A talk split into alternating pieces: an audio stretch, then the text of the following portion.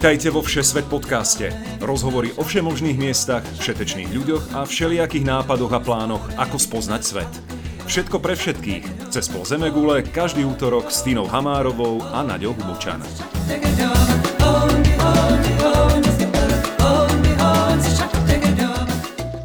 Ahojte kamaráti, cestovatelia. Moje meno je Nadia Hubočan a vítam vás vo Všesvet podcaste.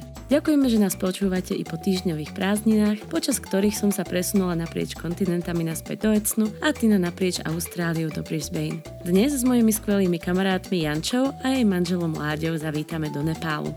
Títo dvaja dobrodruhovia totiž svoju minuloročnú svadobnú cestu poňali zážitkovo a vydali sa na dvojtýždňový trek s batohom na chrbte. A aby toho nebolo málo, v marci sa tam vrátili zas. Obišli takto Everest aj Anapurnu a dnes prijali moje pozvanie porozprávať, ako takáto alternatívna svadobná cesta a turistika v Nepále vyzerá.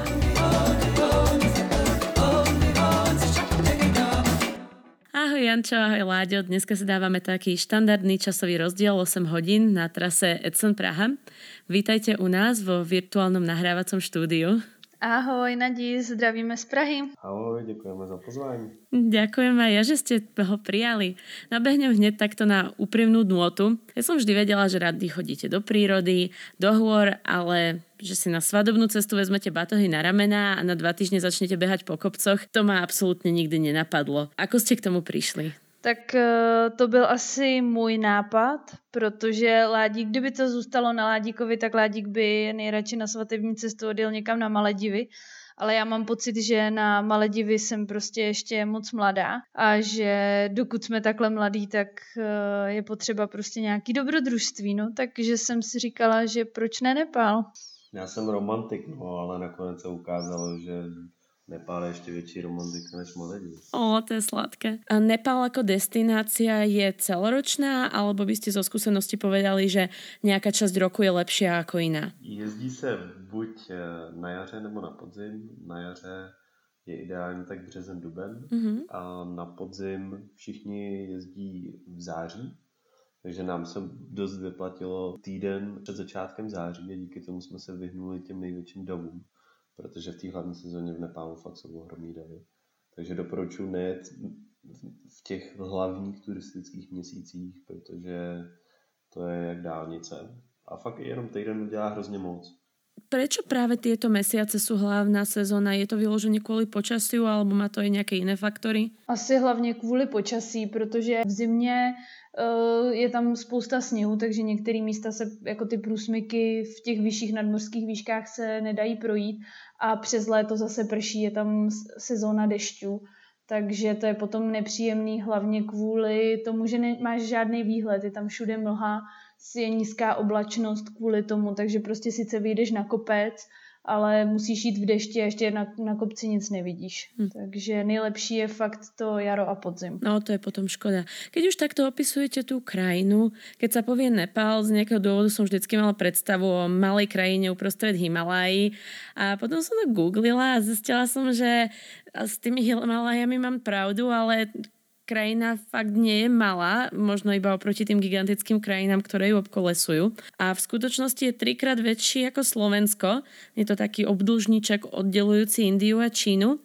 Aký na vás urobil Nepál dojem? Tak uh, celkově Nepál je hodně rozmanitý, ať co do kultury, tak i do rázu té krajiny protože vlastně, jak už si říkala, ten Nepál je vlastně na pomezí nebo mezi Čínou a Indií, takže se tam na vlastně jakoby v oblasti těch Himalají mísí takový ten tibetský vliv, a na jihu zase pod Himalájem je to spíš taková Indie, eh, lidi jsou tam hinduisti, takže vlastně v předhůří těch Himalájí na začátku toho treku máš pocit, jako když jdeš v Indii, začínáš v oblasti prakticky deštných pralesů, rýžových polí a drobných vesniček a čím jdeš výš, tak se vlastně jakoby ta zeleň vytrácí, eh, listnatý stromy se tím mění na jehličnatý, postupně na kleče a na konci už je vlastně jenom tráva a kamení.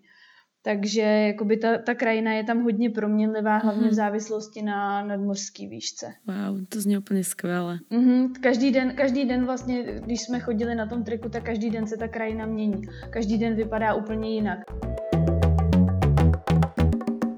Keď ste plánovali svadobnú cestu do Nepálu, tak asi to nešlo iba tak, že zbalím sa, idem, nakúpim letenku.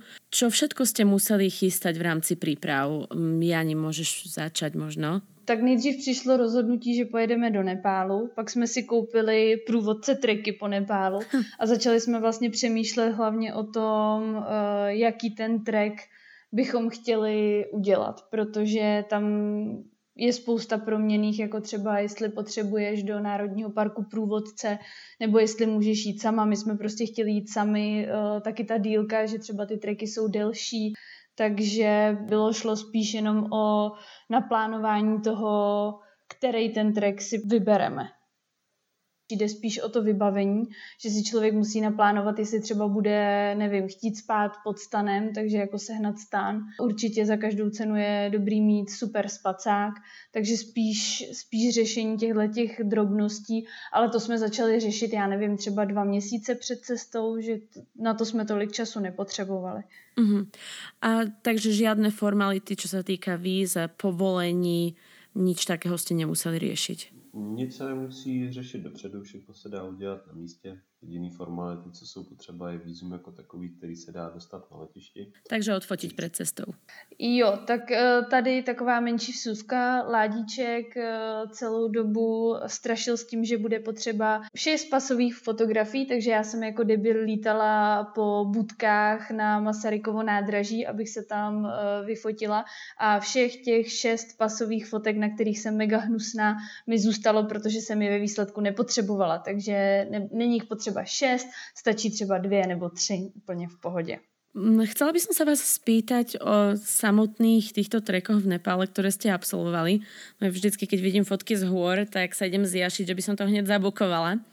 Jani, mali ste hneď jasno, aké parametre má mať tá cesta, ktorú si vyberiete, alebo ste sa rozhodovali mezi viacerými variantami? No, my jsme ten výběr vzhledem k tomu, že vlastně oba dva chodíme do práce a máme na ten trek jenom dva týdny, tak pro nás vlastně podstatný kritérium bylo, aby jsme ten trek byli schopní za dva týdny projít. Další věc bylo, že jsme chtěli takový trek, který má dostatečnou infrastrukturu na to, aby jsme si nemuseli sebou tahat stan. Jasné. Takže ve výsledku jsme vlastně vykrystalizovali tu svatební cestu, to byla Anapurna a potom vlastně se stejnýma kritériama vykrystalizoval i ten Everest. Jsou ještě nějaké další, které byly v hře, alebo toto jsou také dva primárne, které eh, jste zvažovali? Ono, když vezmu ty kritéria, které říkala Janina, a aby to bylo bez mm-hmm. průvodce, a aby to bylo na těch 10 dní, tak z toho ti vyjdou v Nepálu jenom dva treky a to jsou právě ty dva, které jsme dělali. Ještě super track je kolem Manaslu, který splňuje dvě kritéria tady z těch tří, ale bohužel je tam ještě pořád potřeba průvodce. Nezvažovali jste, že by si dali svadobnou cestu v trojke, hej? No právě. To jsme nechtěli. A najprv sa teda spýtam na Anapornu, keďže tu ste absolvovali ako prvú. Láďo, vedel by si v skratke povedať, aký je tento trek dlhý, možno aký je náročný, čo je na ňom zaujímavé? Uh-huh. Trvá přibližně 10 dní, ale hrozně záleží na tom, jak si to člověk chce udělat. Aha. Spousta lidí třeba dělá to, že první asi tři nebo čtyři dny popojede jeepem do 3000 metrů a potom jde už jenom posledních třeba pět dní, což mi přijde jako velká škoda, protože přijde o tu rozmanitost, což je to, co se mi na té trase líbilo právě nejvíc. Takže já určitě doporučuji, aby to šli lidi od začátku, protože nechodí to zdaleka tolik lidí, co ten konec toho treku. A od začátku teda znamená odkiaľ? No, to bych si pamatoval. Aby si z Havary na začátku Anapurny a u Everestu je to Jiri. Mm-hmm. No, no, takže my jsme šli z toho Besisavaru a tady právě začíná asi tak jenom třeba 20-30% lidí, co to jde. Ostatní se nechají vyvést do Čame, jeepem a pak jdou jenom právě ten konec toho treku. Jasné. A Jani potom Everest, keby si mala takto zosumarizovat, možno dát nějaké uh, tvoje top zážitky z toho, co jste tam viděli? Mm, já jsem vlastně nejdřív, když jsme s Ládíkem jakoby přemýšleli, kam, kam jet, tak já jsem vůči Everestu byla hrozně skeptická, hlavně kvůli tomu, že tam vlastně většina turistů, kteří jedou do Nepálu trekovat, tak trekují v oblasti Everestu. Takže jsem se bála toho, že prostě půjdeme po cestě a celou dobu to bude akorát o tom, že uh, míme uh, pomalý důchodce. ale ve výsledku jsme to vymysleli tak, že jsme vlastně nešli tu klasickou trasu, kterou jde většina, ale taky zase začali jsme vlastně úplně v tom uh, Jiri, kde se jako standardně ten trek začínal, ještě předtím, než se vlastně začalo lítat letadlama do Lukly, kam většina turistů v dnešní době míří. Takže je to trek, který není asi tak rozmanitý, ale v oblasti těch velehor, když už se vlastně dostaneš jakoby k tomu, k tomu Everestu, nebo minimálně do těch míst, odkud je Everest vidět a seš v té nadmořské výšce kolem třeba 4000, tak tam je ta krajina podle mě zajímavější než v té Anapurně. Protože na, vlastně, když jdeš kolem Anapurny, tak pořád koukáš na Anapurnu, ale když vlastně jdeš na uh, Everest, tak koukáš na Everest, koukáš na Lhoce, Uj. A to jsou teda okolité hory, hej? Vidíš na, vždycky na okolo. Jo, jo. Mně aspoň přišly jakoby ty výhledy v těch velehorách, mi přišly na Everestu, na Everestu asi hezčí. Ale a jako a celkově, jak říkám, je prostě dobrý tu trasu vymyslet tak, aby nevedla do basecampu uh, Everestu, do základního tábora, protože tam míří 90% turistů. Dobre, a aká je náročnost těchto tras? Pre koho byste povedali, že jsou nejvhodnější? Já si myslím, že jsou vhodný prakticky pro každýho, že na Nepálu je super, že každý si to může udělat, jak chce. Hmm. Záleží jenom na tom, kolik na to má času, kolik dní může strávit v Nepálu, kolik hodin chce denně chodit a kolik toho chce nosit. Když člověk není až tak fit, tak si může objednat nosiče, může mít průvodce. Dělá to asi 70% lidí, co jdou na Anapurnu nebo na Everest. Ale mně osobně to přijde zbytečný, že se dá se zbalit i tak, aby člověk měl 10 kg, takže nosiče nepotřebuje. Jasné. Pak už jenom fakt je to o tom, jestli člověk má dvoutýdenní dovolenou nebo může tam být měsíc. Když má dvoutýdenní dovolenou, musí chodit třeba 8 hodin denně. Když eh, je tam na měsíc, tak to může vzít pozvolna. Takže já bych řekl, že je to fakt úplně pro každýho. O čem svědčí to, že když se jde na Everest, tak eh, hlavní skupina turistů, která tam je, tak mi přišlo, že jsou důchodci prakticky. To je velmi zajímavé. A potkali jsme i třeba rodinu s dětma, že tam byla vlastně rodinka a měli sebou dvě děti a těm dětem jako byly předškolního věku. Wow. Takže, takže evidentně je to opravdu pro každýho. Pre vás dvoch osobně byly nějaké extrémné výzvy, kterým jste museli čelit na jednom alebo druhom treku? Asi největší výzvou nebo největším, asi možná spíš bych řekla nebezpečím, kterýmu vlastně v těch velehorách uh, čelíš, tak je výšková nemoc. Jo. Ale výšková nemoc v momentě, kdy si to prostě nastuduješ, dejme tomu, když tomu prostě věnuješ nějaký čas, tak se určitě těm problémům dá předcházet a předchází se jim hlavně tak, že nad 3000 metrů nad mořem chodíš jenom 500 vejškových metrů denně a uh, prostě opravdu přemýšlíš nad tím, uh, kolik piješ. Musíš prostě dodržovat pitný režim. Mm-hmm.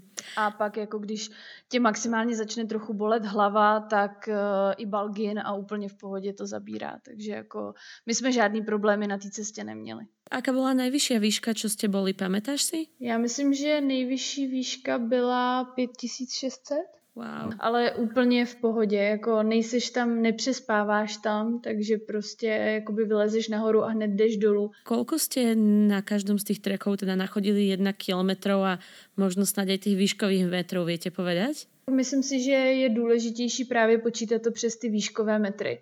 Třeba u toho Everestu, tak tam to bylo náročnější, protože tam jsme vlastně nešli údolím řeky, jako u Anapurny, tak kde se vlastně ten uh, terén postupně zvedal, ale přecházeli jsme vlastně jednotlivý, uh, jednotlivý kopce, takže tam jsme třeba šli uh, z 1200 do 3000, aby jsme další den zase sešli 1200, aby jsme potom zase vyšli do 3,5.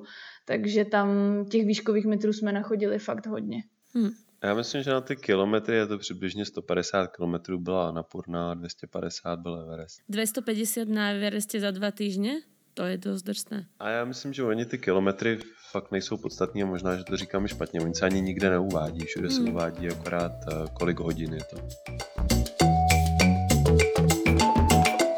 Asi dva týždne dozadu sme sa rozprávali o niekoľkodňových túrach v Kanade, v Gruzínsku ale tieto dva týždne v Nepále mi prídu ako úplne iná liga.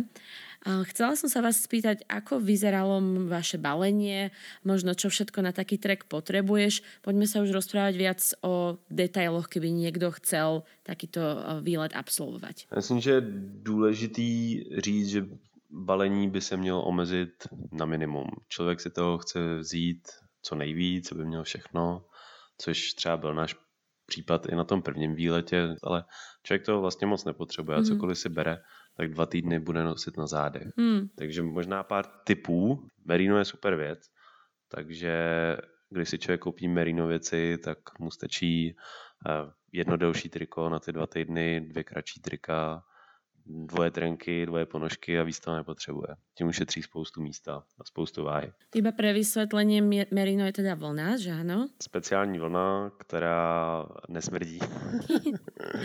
Takže jste neprali, mňamka, je to tak? no, prali jsme, ale není prostě potřeba prát vyloženě každý den. Upřímně s tím máme my skvělé zkušenosti. Potom další super věc je filtr na vodu. A voda je tam všude, zvlášť třeba na té Anapurně, kde se jde kolem řeky takže není problém kdykoliv si nabrat z nějakého vodopádu a přefiltrovat si tu vodu rychle. Díky tomu člověk nemusí tahat třeba dvoulitrovky, víc těch flašek, že se bojí, kdy si koupí další vodu. Prostě ta voda je tam relativně pořád okolo. Yeah. A nejenom tohle, ale ještě ušetří dost peněz za tu vodu, protože ta voda tam není úplně levná, balená a ušetří místní životní prostředí. Je to úplně skvělá věc. A i dokonce i na jedné hajky, lebo v momente, keď máš mať viac ako 2 litre vody na jeden deň, tak už sa ti oplatí to na polceste prefiltrovať a nesieš o kilo menej, čo si myslím, že je hrozně fajn. Jo, jo, filtr je fakt super, doporučuji. A potom určitě doporučuji i hůlky. Hmm. A hulky jsou super, když se jde nahoru, trošku pomáhají, ale hlavně jsou super, když se jde dolů, protože šetří kolena. Ano. Já třeba na kolena docela trpím a myslím si, že Nepál bych bez nich nedal.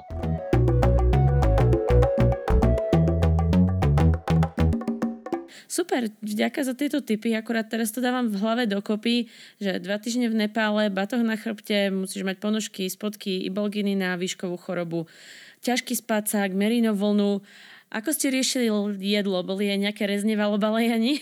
Ne, já řízky zásadně nepeču, takže jsem nic nesmažila sebou. Maximálně jsme sebou vzali nějaké energy tyčinky a vlastně jsme celou dobu jedli u místních. A to vlastně snídaní, obědy, večeře, všechno prostě jsme uh, většinou měli tam, kde jsme byli ubytovaní. Takže... Aha. A ako toto funguje? Teda přijdeš a pověš, prosím vás, dajte mi najíst, alebo...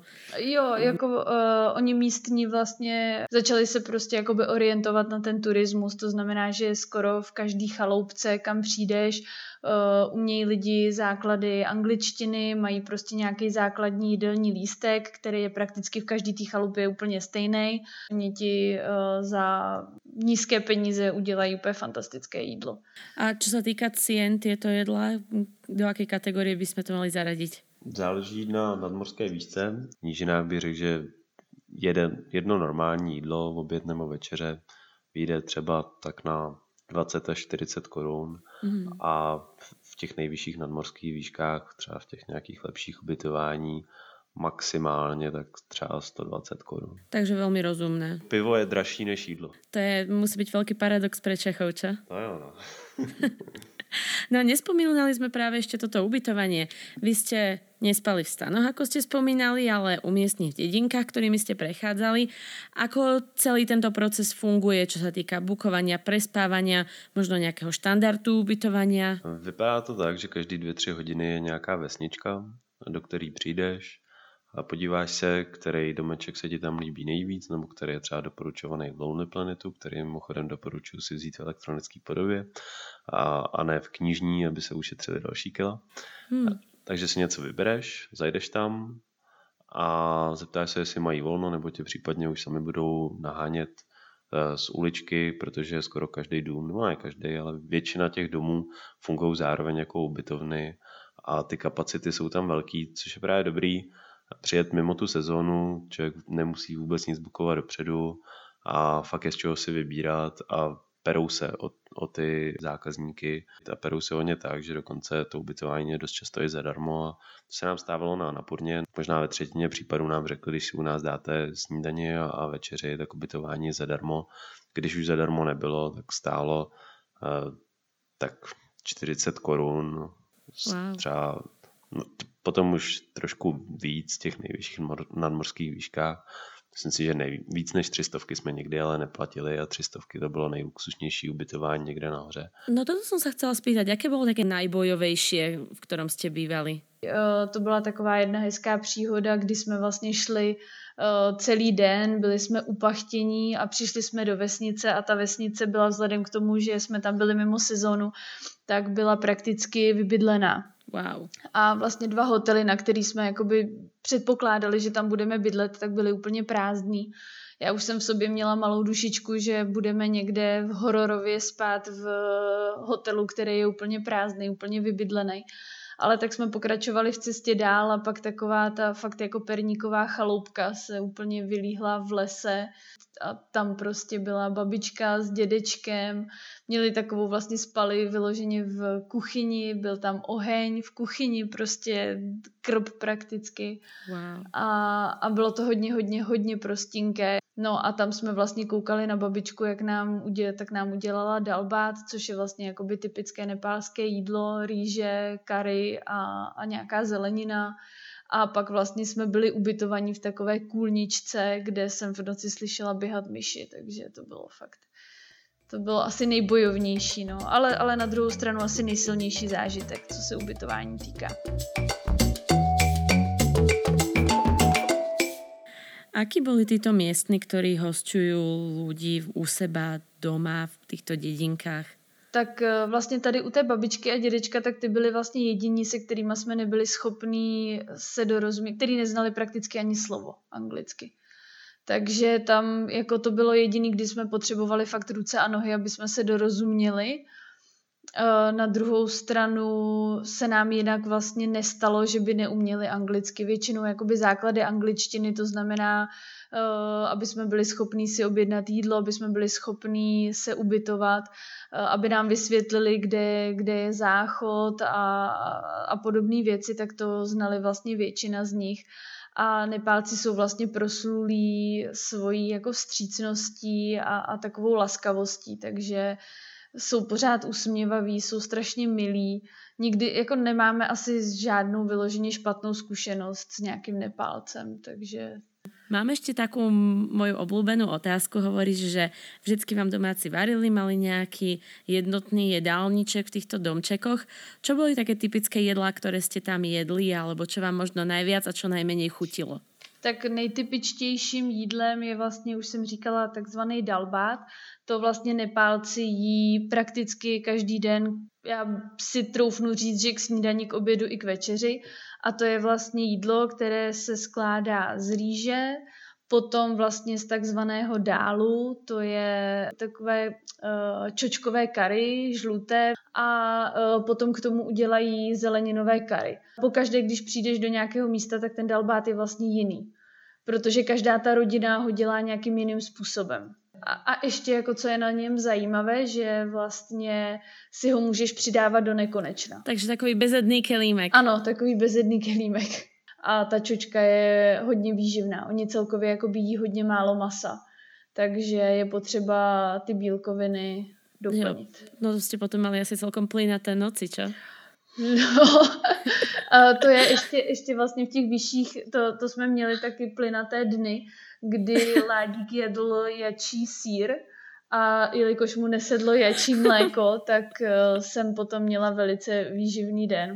To byla moje další doplňující otázka, lebo například, keď se chodí na Kilimanjaro, tak si platíš vyloženě takého hovnonosa, ktorý ti teda nesie toaletu hore na to Kilimanjaro. Ako sa riešia takéto toaletné potreby, keď ideš s bátohom dva týždňa a každý deň prespávaš někde jinde? V Janiny případě spíš na ubytování, v mém případě spíš na volno v přírodě a vyplývají z toho většinou do zajímavé historky, které ale nejsou asi moc publikovatelné. Tak jo, tak, ale, ale je to možné takto jako na volno v přírodě, hej? Nie je to nějak regulované jako u nás v Kanadě. V Nepálu nikdo nic neřeší, ale je dobrý, aspoň když člověk má potřebu, tak ji nevykonávat nějak moc blízko vodního zdroje třeba, ale jinak je to jedno.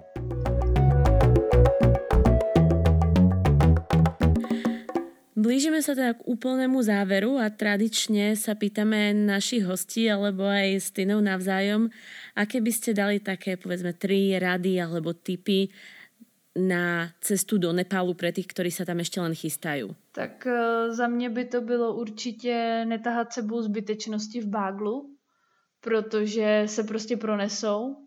Ládík si sebou třeba tahal holení a pak se vlastně rozhodl, že se holit vůbec nebude celý 14 dnů, takže bylo to úplně k ničemu. Tahal sebou knížku, kterou ani jednou neotevřel. Takže by si člověk před cestou měl opravdu dobře rozmyslet, co sebou bude tahat a co ne. Další podle mě jako hodně důležitá věc je ta výšková nemoc, že bych se fakt zamyslela nad tím, člověk to prostě nesmí podcenit. Třetí tip bych dala, aby si člověk našel ten čas tam jet protože je to skvělý na přemýšlení. Tam člověk vymyslí spoustu zajímavých věcí.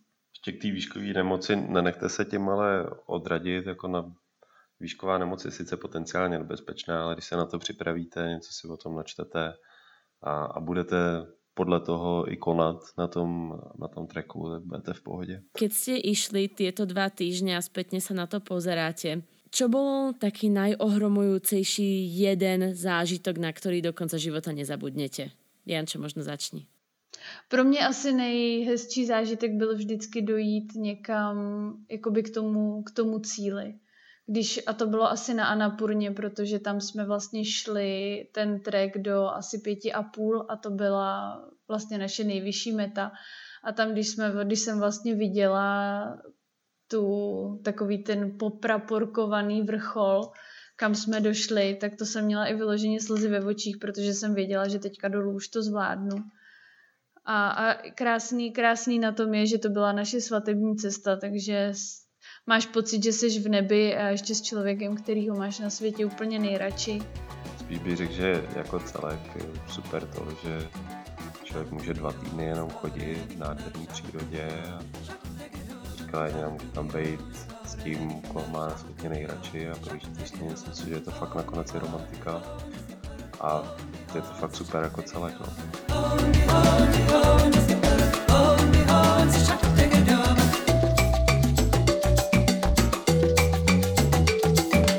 Ďakujem veľmi pekne. Milí poslucháči, na dnes sa bohužiaľ musíme s Nepálom rozlúčiť. Ďakujeme, že ste si nás vypočuli opäť a veľká, veľká vďaka aj Janči a Láďovi za skvelé rozprávanie. Už teraz sa môžete tešiť na posledné tri diely prvej série, ktoré výjdú v najbližších týždňoch predtým, ako si dáme takú regeneračnú pauzu a začneme pracovať na sérii druhej. V medzičase dúfame, že sme vás inšpirovali k novým dobrodružstvám, napríklad priamo v Nepále.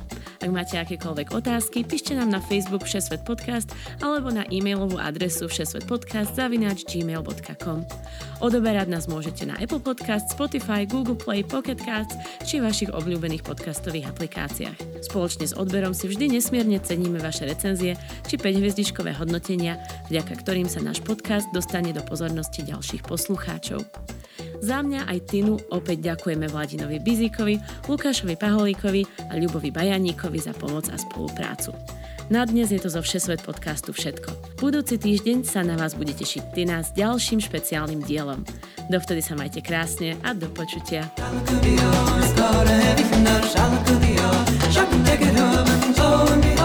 Shall